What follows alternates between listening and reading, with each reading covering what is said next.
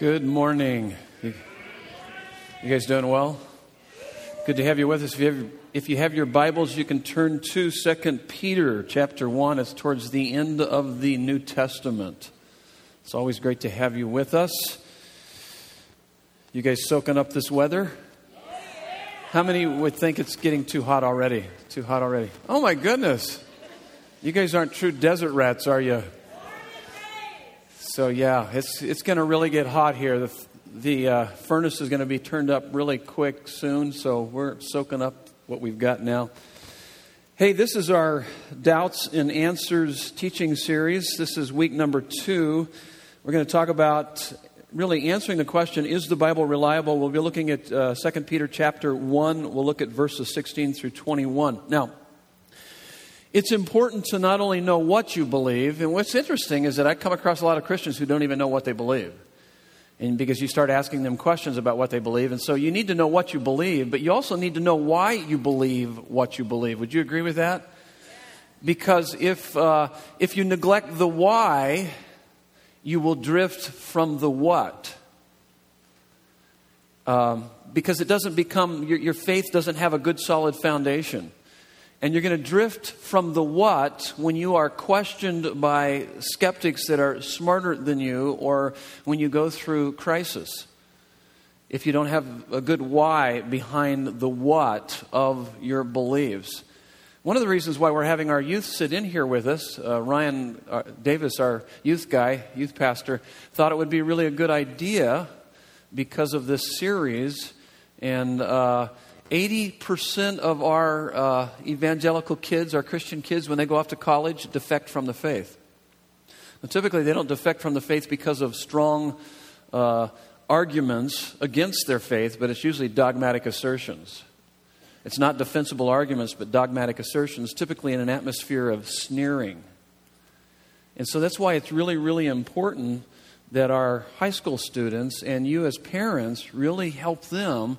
And by the way, you don't start when they're in high school, you start building into their life when they're young. And so they need to know not only what they believe, but they need to know why they believe what they believe because uh, there's an attack going to be coming against their life that they're not going to be able to sustain that attack. They're not going to be able to uh, live through that. Through crisis and also through the, the critics and the skeptics. And so that's why we're spending time with this.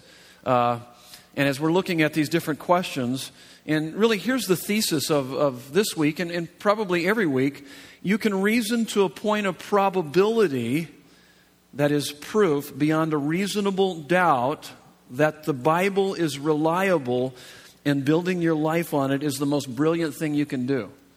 So notice this, the scale that we've got that's part of the, that icon for this series. So I believe that as you roll up your sleeves and, and, you don't commit intellectual suicide and you dive into the information that's available to us, there's enough evidence giving validity and veracity to the reality of God's Word that this is truly God's Word. This is God speaking to us to the point that you will be so convinced that you will make this book the value, the priority, the passion of your life.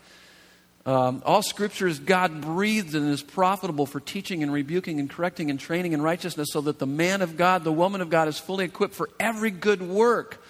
2 Timothy 3 16 and 17. You're, you're convinced these are the words of God, God breathed. And um, it says in Joshua 1 8, do not let this book of the law depart from your mouth, but meditate on it day and night. Then you'll be able to do everything that is written in it, and you're going to be prosperous and successful. And so I believe, and I want to take you through uh, some evidence that I, I pray that it, it, certainly will. If you're, if you're open minded enough to really evaluate this evidence, it will tilt the scale in favor of the fact that this is truly God's Word. And uh, that's where we're headed. And so, as we kicked off our series last week, as I said, is that the gospel is, is both head sound and heart satisfying. It's not only rational, but it's also relational, and you need both parts of that. If you only have the rational side, the, the left brain side, the analytical side, it becomes a little sterile. It's just dead orthodoxy. You're just going through the motions. But if all you have is the right side, the right side, the relational side, apart from the rational side, uh, you get a little weird because you start saying God saying things to you that's obviously outside of uh, the pale of orthodoxy and outside of what the Bible teaches, and it just becomes sentimentality. And so, there really is a God. He loves you. He wrote a book, and He wants to communicate with you. And uh, the more you interact with Him through His Word, it is life, uh, life transforming. I mean, I have to, I, let, me, let me confess something here right off the bat. I'm, my wife knows about this. It's a problem I've got. It's, uh, it's an addiction. I have an addiction. I've been working on this for a real long time and I just can't get over it. I'm so addicted with this book that I can't put it down. I spend so much, and people would say, Oh, yeah, well, you're a pastor. You're supposed to do that. No, no, no, no. Before I became a pastor, I couldn't get enough of this. My times alone with God, interacting with Him, listening to messages, memorizing, meditating, reflecting.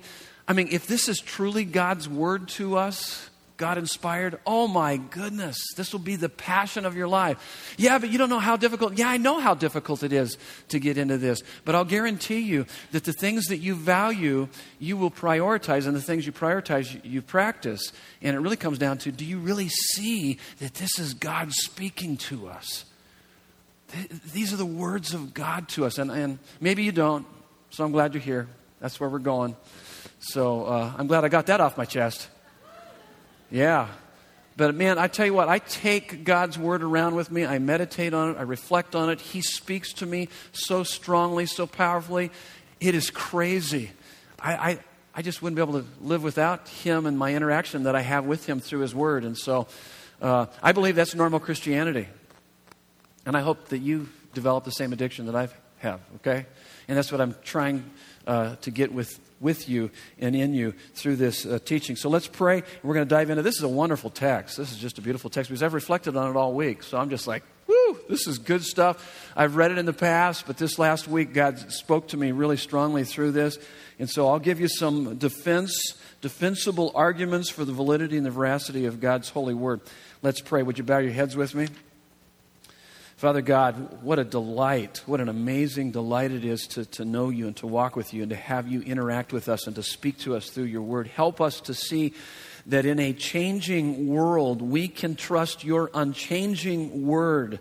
Heaven and earth will pass away, but your words will not pass away. As it tells us in Matthew 24 35. Help us to see that nothing will be more faith producing, hope restoring, love awakening like your word.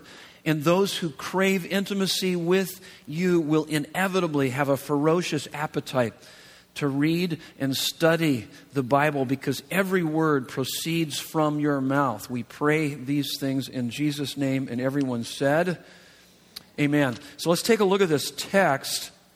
And uh, whew, I'm already fired up, and I haven't even gotten into the text yet.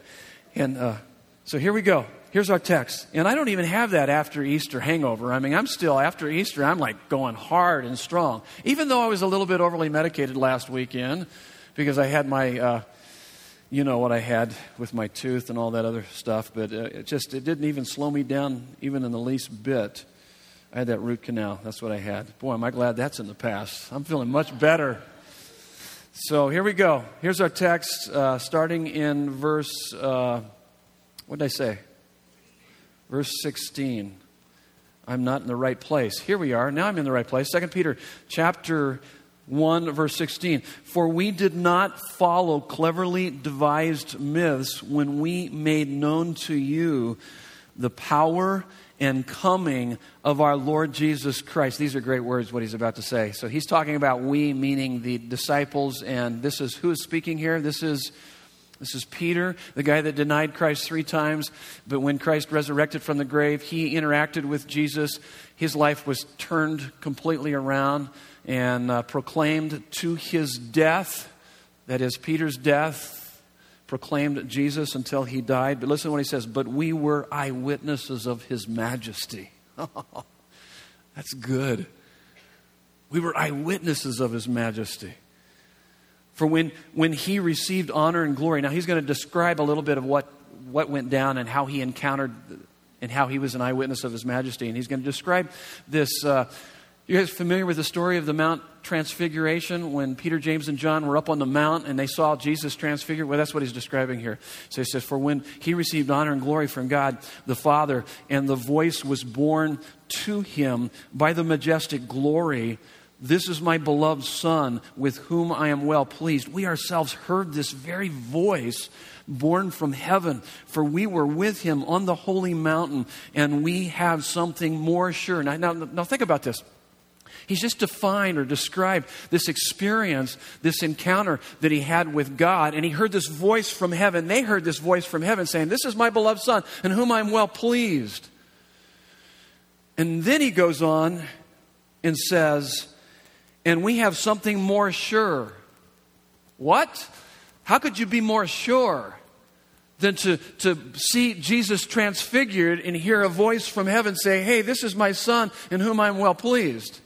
I mean, they had this unbelievable encounter, and he says, But we have something more sure. And he says, The prophetic word, we're talking about the Bible here, to which you will do well to pay attention. And notice how he describes this. This is pretty, pretty phenomenal.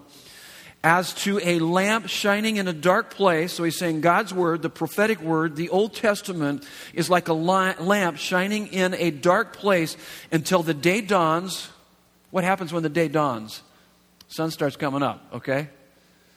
So the sun's coming up, but notice what else happens. Not only is the sun coming up, but he says, and the morning star rises in your hearts. Who's the morning star?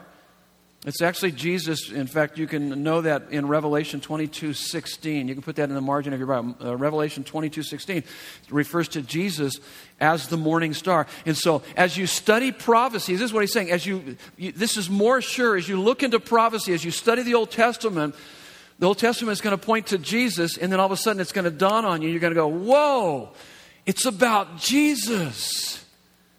And, and he's saying this is more sure than the experience that he had on the Mount of Transfiguration. Pretty amazing. And then he says in verse 20, knowing this first of all, that no prophecy of Scripture comes from someone's own interpretation. Hey, these guys just didn't make this stuff up. In fact, if you've ever un- uh, tried to understand what it, what it means when we say, when, when we believe that the Bible is inspired of God, how many of you have ever heard that word before? A lot of times people say, well, there's a lot of things that are inspired. No, no, no. Here's what it means to be inspired. This next verse.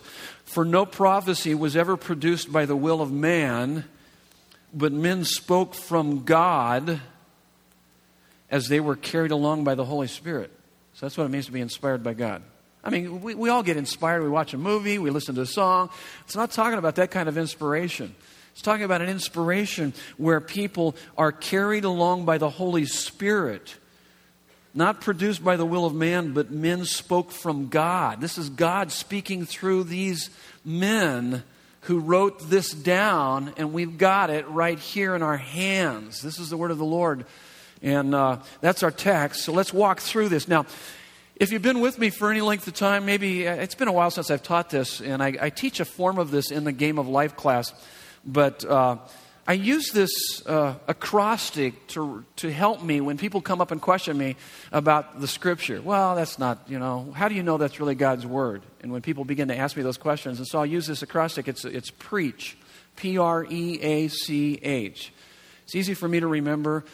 And I kind of kind of roll through it like this. Well, yeah, well, it's certainly God's word because it's prophetically powerful. It's remarkably reliable with manuscript evidence. It's established uh, by eyewitness accounts. It's archaeologically accurate.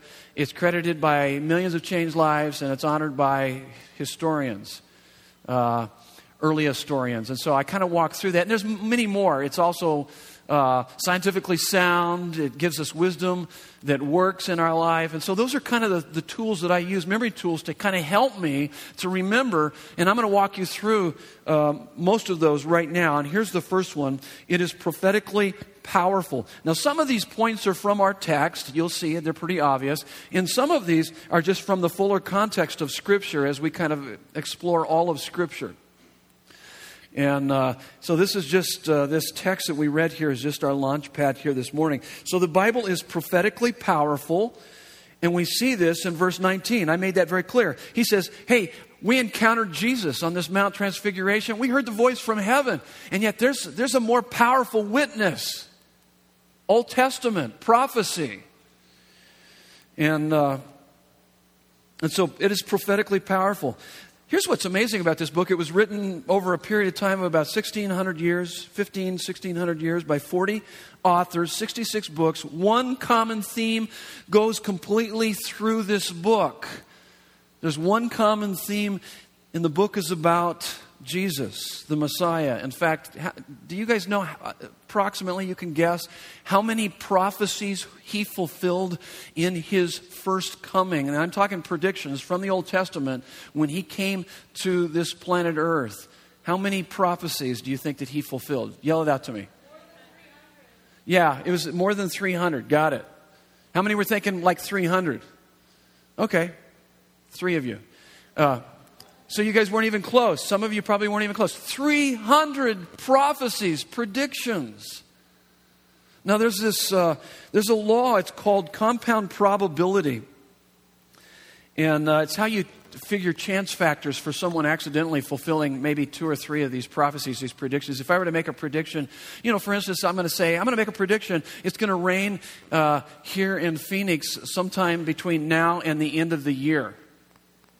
What do you guys think the odds are? They're pretty good odds, you know, statistically. But what if I were to say, it's going to rain on June, in June, in June? Well, that would, that would kind of decrease, but it, it, it might rain in June, but that's, you know, the odds are, are a little less, but not much. But then if I said June 17th at 2 o'clock in the afternoon, two inches of rain. I mean, the more I add to those, the less chance that that's going to come to pass. Would you guys agree with that? Now, listen to me. Jesus fulfilled 300 stipulations. Do you think God was trying to get our attention to say, hey, this is the Messiah 300 times? It's amazing. It's amazing when you begin to do the research. In fact, there's a guy who, who was, uh, the guy's name is Peter Stoner. That's a cool name. Uh, he's a stoner. Okay. Uh, in his book, Science Speaks, Peter, Sto- Peter Stoner uh, uh, estimates the odds of one person fulfilling just eight of these messianic prophecies. And he just took eight and he figured out through compound probability and the chance factor as being one in 10 in the 17th power. So that's one in 10 in the 17th power. That'd be 17 zeros after that. So, how overwhelming is this probability? Stoner illustrates this by supposing that we take 10 to the 17th power silver dollars and lay them on the face of Texas. They will cover all of the state two feet deep. Now, mark one of these silver dollars and stir the whole mass thoroughly all over the state, blindfold, blindfold a man and tell him that he can travel as far as he wishes, but he must pick up one silver dollar and say, This is the right one. What chance would he have of getting the right one? Just the same chance that the prophets would have have had of writing these eight prophecies and having them come true in any one man from their day to the present time. It is clear that uh, chance had nothing to do with the fulfillment of these 300 predictions. I mean, so don't check your brains at the door. Think about this. It is wonderfully, powerfully, you know, the prophecy, the predictions. And this is just about Jesus. It has made many other predictions. You read through uh, the book of Daniel, it's phenomenal as it talks about the, the world governing empires, and you look at the different predictions that, that Daniel uh, talked about. And I mean, so, so it's a phenomenal book. It's prophetically powerful.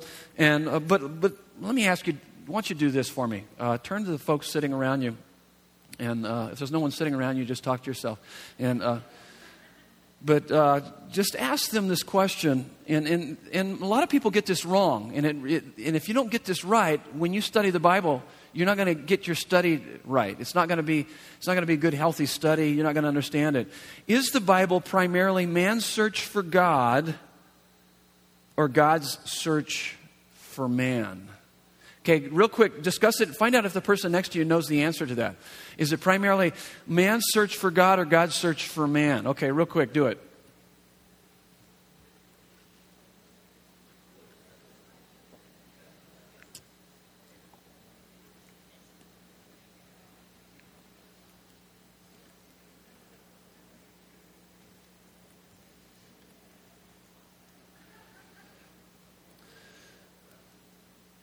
Okay, let's let me a quick pop quiz here. How many how many would say it's primarily a book of man's search for God? Show of hands. Show of hands. Okay. Okay, some of you raised your hand, and we're going to have to excommunicate you from the church because of that. Because you're you're false and it's wrong. It's heresy. Okay. Actually, by the way, that's how most people approach the Bible. I'm just joking with you. It's actually how many were thinking more it's God's search for man. God's search for man. Okay, you were right on. And uh, and now think about this. It's not a book so much about what you must do to be right with God, but it's a book about what God has done to make us right with Him. See, if you read it the other way, it becomes like Aesop's fables. You're looking for the moral of the story. And by the way, if you listen to a lot of the teaching that's being done out there today in American uh, Christianity, that's how most of the teaching is. Okay, boys and girls, here's the little moral of the story. And that's not the purpose. Not to say that, that we don't learn things. All scripture is God breathed and profitable for teaching, rebuking, correcting, and training in righteousness, so that the man of God is is adequately equipped for every good work. I mean, I, I, understand that, but that's become secondary to the, the primary theme. It's about God coming after you because He loves you. Do you understand to what extent He came to, to this earth to rescue us from the dilemma, the mess we're in? So it's primarily a book about God. And so when you study God's Word, you don't read it like Aesop's fables. If you do, then you're missing the, missing the, big, the big idea, the big E on the eye chart. You, you shouldn't read the, read the Bible like Aesop's fables looking for morals, life lessons, but read it craving a glimpse of God that satisfies your soul. The scriptures are meant to redirect our wandering hearts to their true destination and most satisfying delight, our Lord Jesus Christ. From cover to cover, it's about the Lord Jesus Christ. It's about Him. And so the Old Testament are predictions about His coming. New Testament is the fulfillment of those predictions and then making more predictions about His second coming. Oh my goodness, it's, it's wonderful. So, okay, right there, I gave you in that first one, it's head sound, it's also heart satisfying. Does that make sense? So oftentimes when I teach, I try to, as I work through this series, I'm going to try to go back and forth between those two. So I showed you, man, it's prophetically powerful. Oh, but my goodness, if you begin to understand, it's about God rescuing us and loving us and reaching out to us, then when you read it, it, it you're going to read it differently. You read it completely differently. Um, Otherwise, it just becomes how you need to do more, you need to try harder, you're not doing enough for God. It becomes one of those kind of things. And there's plenty of churches out there that do that. You walk away beat up. Listen, when you walk out of here, I want you to have had an encounter with the living Lord and Savior who loves you and is coming after you and gave his life for you. And that's going to change you. That's what changes your life. That's what ultimately changes you. If you're not experiencing much change, you need to get back to who Jesus is and what he's done for you. And we'll talk more about that as we work through. Okay, now it's remarkably reliable with manuscript evidence. And so we're kind of looking at the fuller context, both the Old and New Testament here. Uh, all scripture, all scripture is God breathed, profitable for teaching, rebuking, and correcting and training in righteousness, so that the man of God is fully equipped for every good work. Uh, 1 Peter 1 24 through 25 says this that the grass withers and the flowers fade, but my word will last forever. I remember I was on the fire department. I, we just came back from a real critical call. It was really a messed up deal and gave me opportunity to share a little bit of my faith. My coworker, which uh, my senior firefighter was a gal, and I was sharing with her a little bit about how people really need to probably get back to what the Bible teaches. I think that if they would begin to live their life according to what God's speaking and encounter the God of the Bible and begin to share those kind of things with her, and she said to me, you can't believe the Bible. It's been lost in translation. It's been passed on from generation to generation. It doesn't even probably even mean what it meant, uh, you know, from its original source. And so here's my response. This is how you should respond. My response was, When did you come to that conclusion? Was that after you compared our modern day translations with uh, the early manuscripts? And she goes, Huh? And she didn't even know what a manuscript was or a modern day translation. What the heck is that? Do you even have a Bible? Well, no, I really don't. Well, yeah, I think I might have one somewhere. What the heck are you even thinking? What are you saying? And so I pistol whipped her right there, right there in the. Oh, I didn't do that, but I just go, I didn't say that. I didn't, I'm not responding. I didn't respond to her like I'm saying to you guys. I was much nicer. Praise God. We're praying for you, Pastor Ray. Thank you. I need a lot of prayer. But uh, I felt like it. But uh, I was like, what? That's a, you know, I didn't say this, but I was thinking, that's a doctrine of the demons. Because there's a lot of people that believe that. And then when you begin to challenge them and you say, wait, wait, wait, have you, have you, have you taken out time to really uh, compare the modern translations with manuscript evidence that we have? And most people don't even know what you're talking about. The Bible is without question the single best documented piece of ancient literature there is. If you have a, a, good modern translation of the Bible, you have almost exactly what the ancient authors wrote. I mean, it's just, it's unbelievable if you do any kind of research on this. Uh, in the New Testament, there's about 14,000 ancient copies with fragments and, and along with, now we don't have the originals because they were on uh, biodegradable uh, what was the, what was the name of the papyrus? Yeah. And it was, and, and so we don't have that, but we have enough of these uh, translations and uh, comparisons that they, they have been able to go almost right back specific. It's, it's amazing with, uh, and in fact, uh, one of the, the part of the research that I did on this is that uh, the, the, through the some of the original books, letters, along with translations and writings of the church fathers to compare them with, and they say it's unbelievable the accuracy that we have. That's just New Testament. The Old Testament, there was a discovery back in 1947. Anybody know what that discovery was? Yeah, Dead Sea Scrolls. And they thought, now, up to that point, we had uh, manuscripts that dated AD 900 uh, Dead Sea Scrolls actually pushed the dating of that a thousand years earlier. And most experts immediately thought, oh, we're going to discredit the Bible. No, it only validated the Bible. And these are, these are manuscripts that dated a thousand years earlier than the manuscript evidence that we had. And it only validated uh, what we have. So, so it is remarkably reliable with manuscript evidence.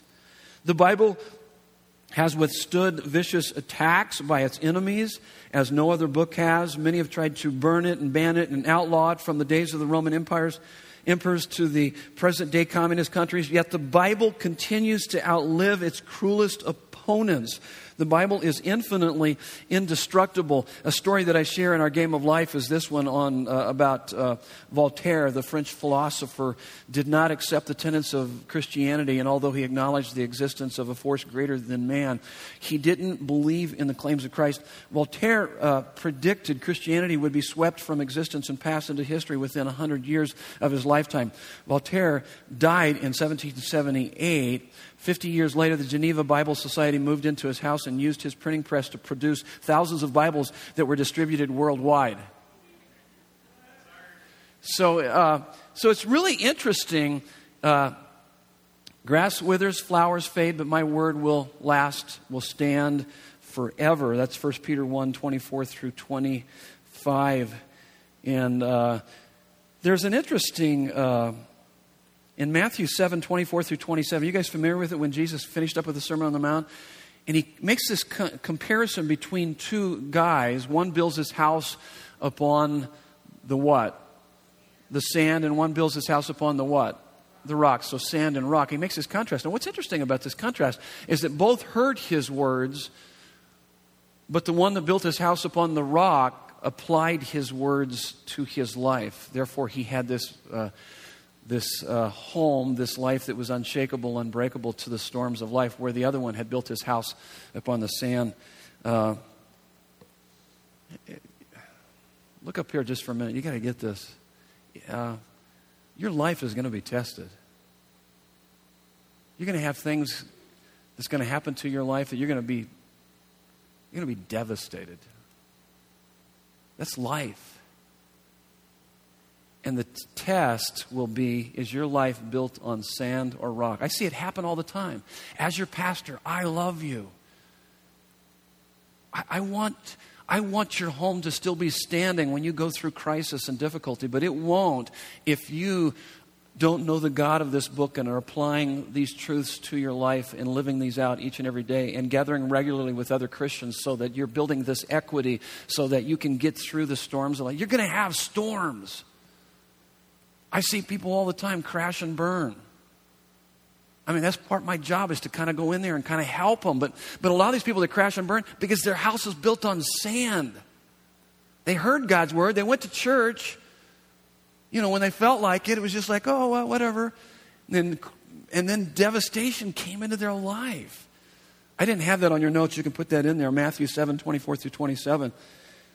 Really comes down to. So there's the, so I gave you the, the head part, it's head sound, but it's heart satisfying. Man, build your life upon this book. Build your life upon the God of this book, and it will be unshakable, unbreakable. When, it's not if, but when you have devastating, devastating things happen in your life. Okay, here's the next one. So E, so P R E, so it's prophetically powerful, remarkably reliable with manuscript evidence. And then it's established by eyewitness accounts. If you were with us last weekend, I gave you some evidence for the resurrection, and we talked about early accounts, empty tomb, eyewitnesses, so this kind of goes along with that, and then the emergence of the church.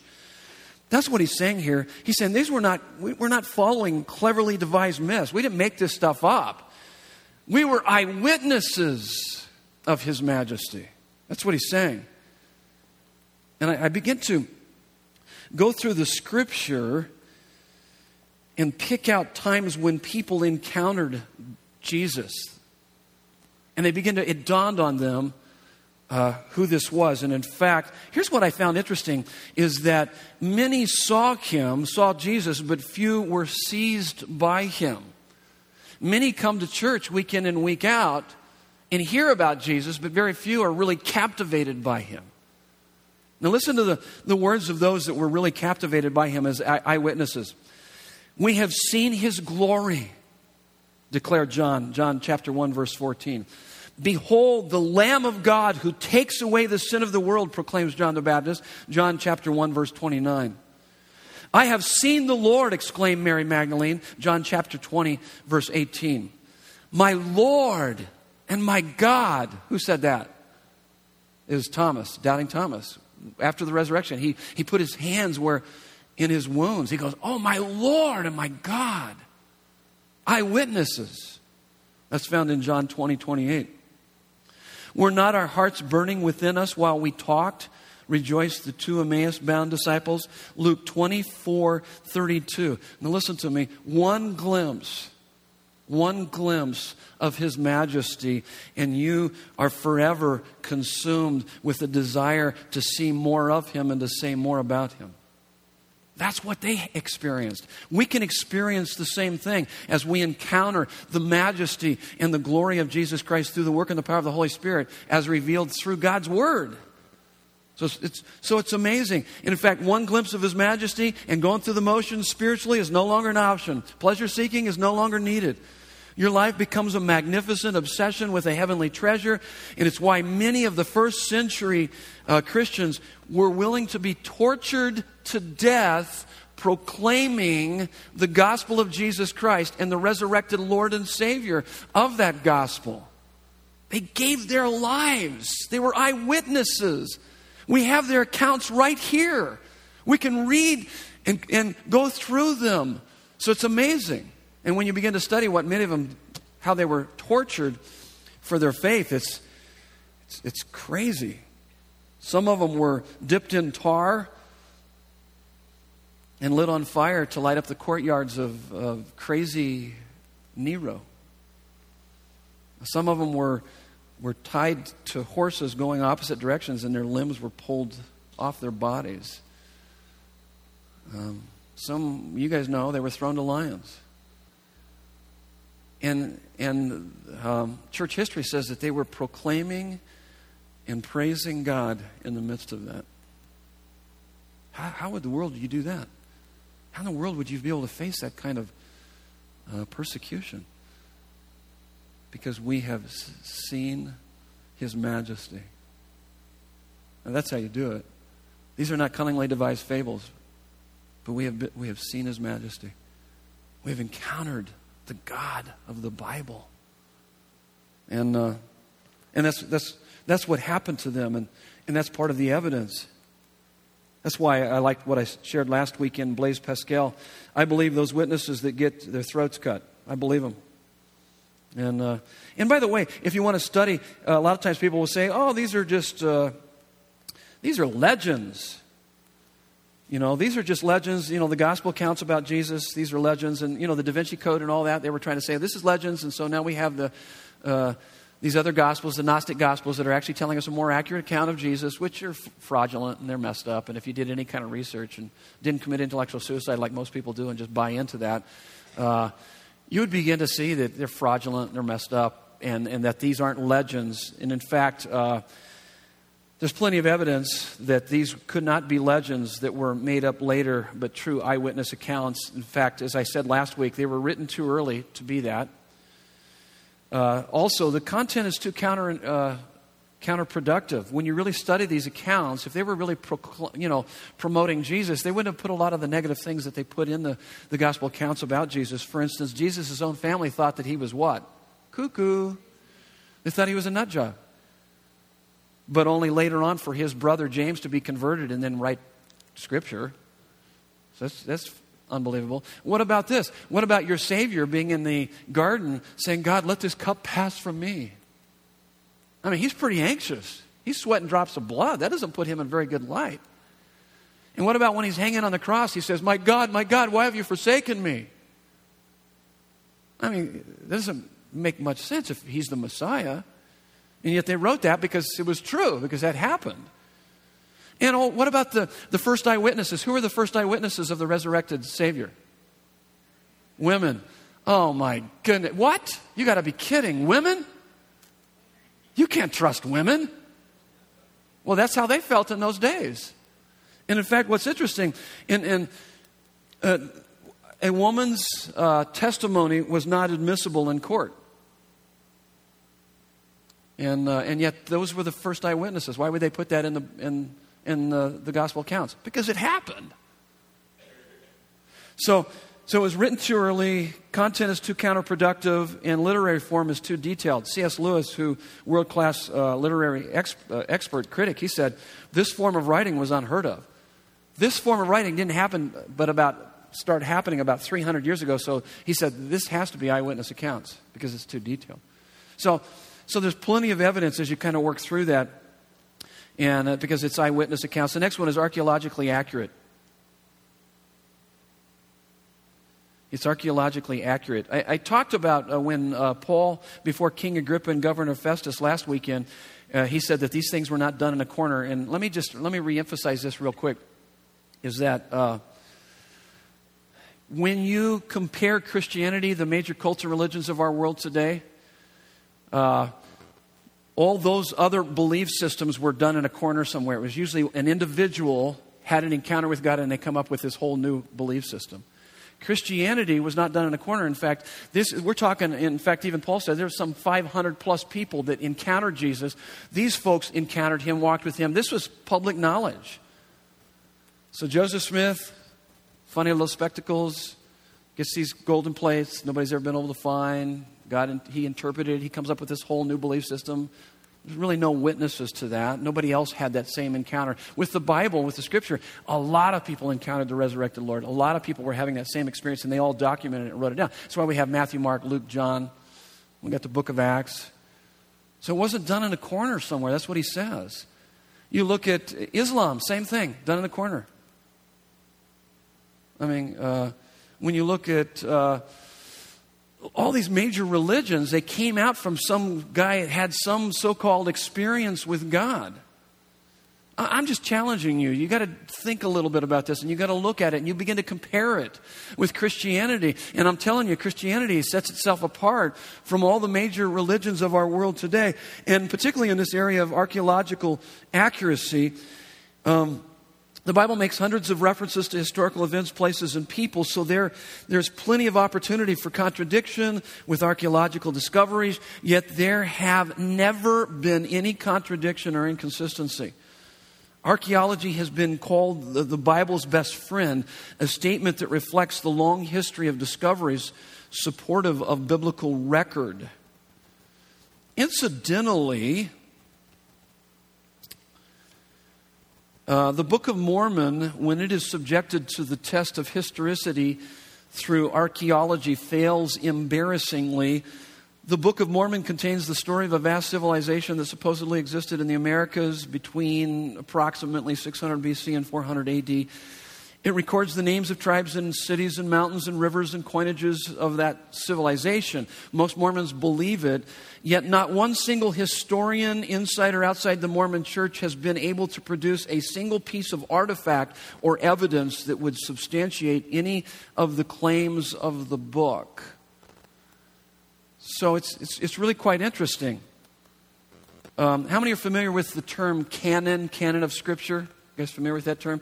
Basically, the word canon means a measuring rod, and it speaks of the distinctive marks of divine authority, authorship, and authenticity. Because people will ask, well, well what makes these books God's books? You know, and what separates these books from other books? Well, it's called canon of Scripture, and so you can study it. You can go to gotquestions.org. That's one word, gotquestions.org. And they'll show you really the authority, the authorship, and the authenticity and the criteria that was used to identify that these were truly from God. And that's what would separate it from all these other books that, would, that people would claim that are from God. The church didn't invent this the canon of Scripture any more than Sir Isaac Newton invented the force of gravity. He recognized it and received it.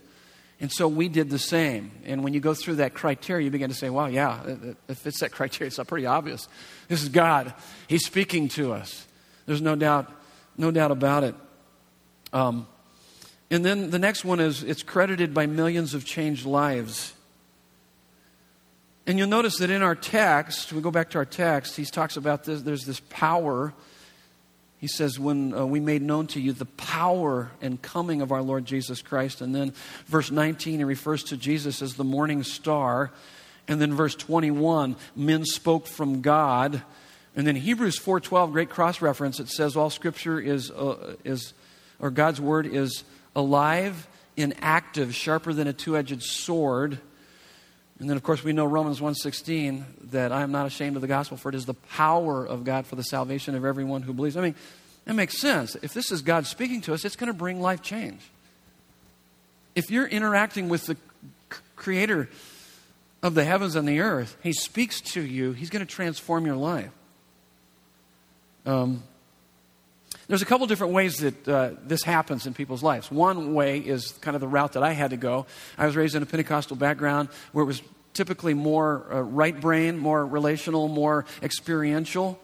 And so when I hit my high school years, I really needed to know is there any good foundation for my faith? So I had to do the research, and it just validated it. I came to a place, kind of a fork in the road, and said, Yeah, this is God's Word. And Jesus is, is God. And I'm going to give my life to Him and I never looked back since. But I had to do that. That's that.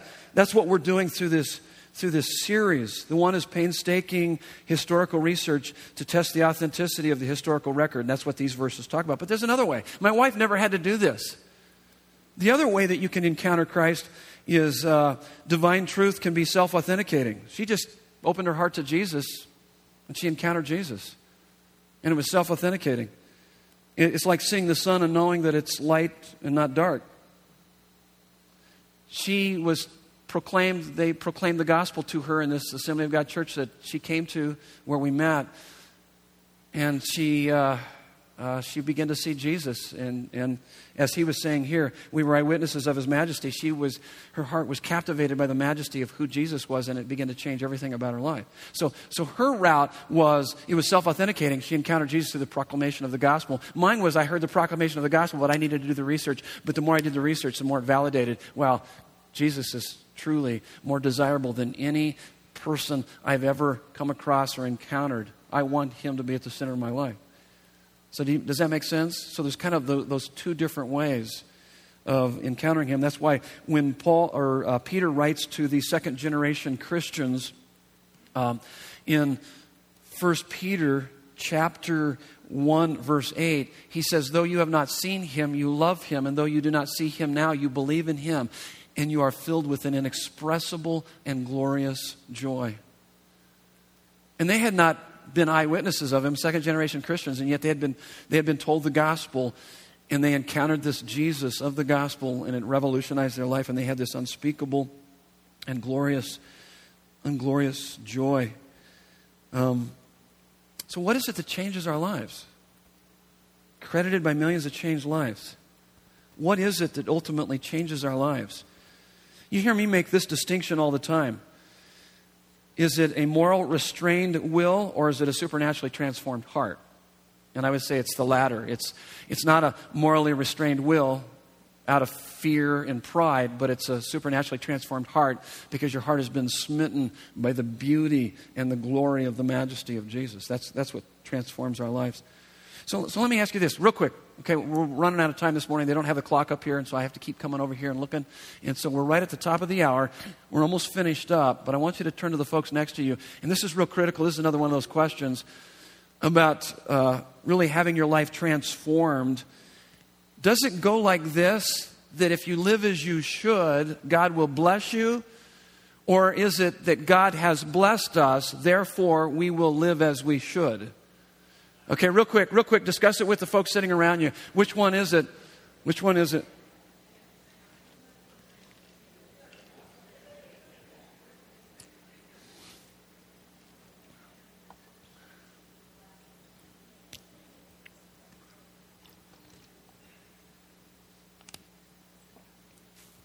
Okay.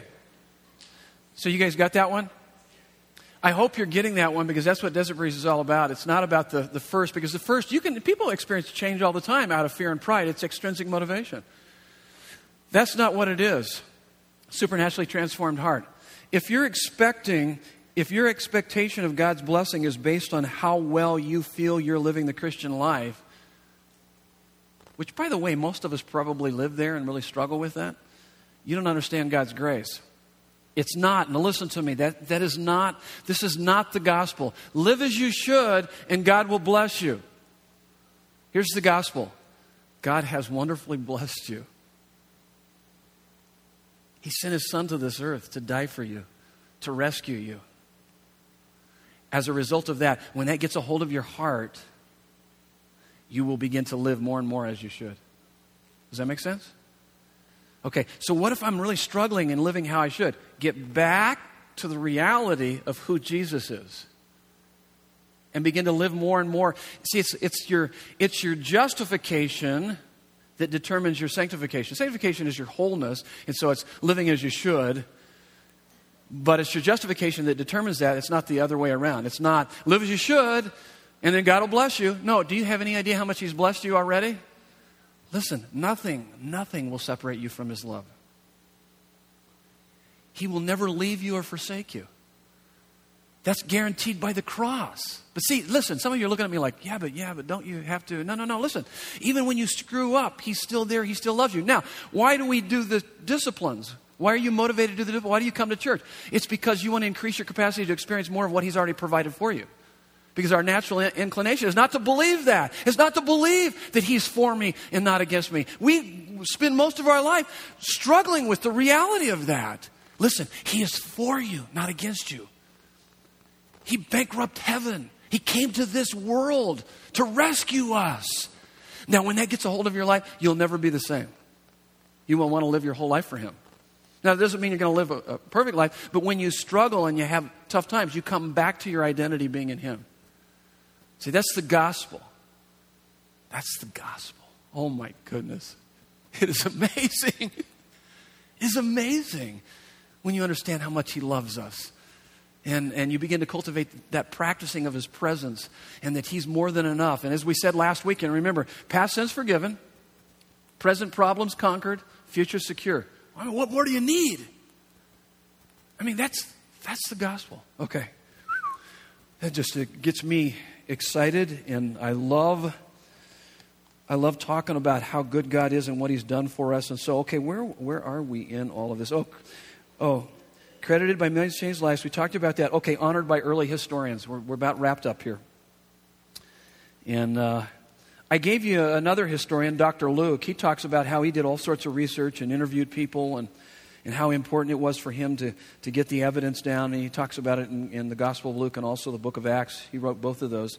There are many well known, respected first century historians who supported biblical uh, history. I gave you the first three are really uh, secular, they're non Christian. And they talked about Jesus and this miracle man and a lot of things that he did. Also, the next three are, are, are, Christian writers that talked about him. There is overwhelming evidence for the existence of Jesus Christ both in secular and biblical uh, history. In fact, we can almost reconstruct the gospel just from early non Christian sources. That's how much information is out there. And as I said at the very beginning, so, so here we go. So the Bible prophetically powerful, remarkably reliable with manuscript evidence, uh, established by eyewitness accounts, archaeologically accurate, credited by millions of changed lives, honored by, by early historians. I also said it's scientifically sound. I don't have time to even go through that. There's tons of information that shows that and proves that. It also gives us wisdom that works. Why do you think Dave Ramsey has done so well? You guys familiar with Dave Ramsey's principles? What are they based on? It's the Bible. He's teaching. I know people that aren't even Christians. Listen, they're headed to hell, but they can balance their checkbook, okay? And they can do that because they're basically using uh, the biblical principles. It gives us wisdom that works. You apply the wisdom of this book to your life, you can have success. You might not know the God of this book, but there can be phenomenal success in that. Um, and then, as we talk about history, let me wrap it up. I'm going to give you a couple uh, quotes and then we'll pray and, and you guys will be out of here. But history, history, all of history, all of history is his story. The underlying uh, story below all the big all the different stories there's a lot of different stories throughout the bible but the big story is creation fall redemption restoration of jesus christ. Creation we were created in the image of god. We messed up. We fell. And immediately god began to work to send his son to rescue us. And so you got uh, redemption and then restoration as he's going to restore the heavens and the earth. He's going to come back, set up his kingdom on this planet earth. Pretty amazing. That, that's, that's the story. I love how uh, Sally Lloyd Jones from the Jesus Story Bible puts it. Let me just finish you with these two quotes from her, and I love it. And by the way, I'd encourage you to get this. This would just be good for you to read and then hang on to it for your kids or your grandkids or whoever else, but it's the Sally Lloyd Jones, the, the Jesus Story Bible, uh, subtitled Every Story Whispers His Name. And this is what she says in describing, this, this is kind of the last note I want to leave you with, is that the Bible isn't a book of rules or heroes as much as it's a, a love story about a brave prince who leaves his palace to rescue the one he loves. I love that. That's the gospel. That's what this book is all about. Here's another quote from her. The Bible is an adventure story about a young hero who comes from a far country to win back his lost treasure. That's Jesus. We're his lost treasure. I love it. Would you bow your heads with me? Let's pray. So, God, as we work through this series, wow, there's plenty of evidence tilting the, the scale beyond a reasonable doubt that this book is from you and that we can encounter you and we can, we can walk with you and we can know you. And God, I pray that the value of this book has increased substantially in the hearts and lives of people that have been here in this first service. And, uh, and God, uh, God, help us to see that when, when we encounter you in the story of Jesus, we get swept up into a story of such cosmic drama and beauty that we, that we are forever changed. And help us to realize that as Christians, that we have been made a, a, character in and a carrier of this great story of redemption through our Savior, Jesus, of cosmic proportions. So, God, as we encounter you and walk with you and know you through your word, then may we live that out in our lives so that many more will come to faith in you through our lives. We pray in Jesus' name. And everyone said, Amen. Would you stand with me? Here's your blessing. So, I'll give you a chance to stand up. I'll take a little drink here. Here's your blessing. So, as you this next week begin to read God's Word unlike you ever have before, by the way, how many have U YouVersion? You guys familiar with U YouVersion? Download it, put it on your phone. You don't have to read it, it will read it for you. I mean, I, re- I go through about, uh, I go through the Bible a couple times, three times a year just doing that. So, as you read and you study and you meditate and reflect on God's Word this ne- next week, may it be more faith producing, hope restoring, love awakening in your life unlike ever before as you encounter and have intimacy with our infinite God who loved us and gave himself for us. In Jesus' name.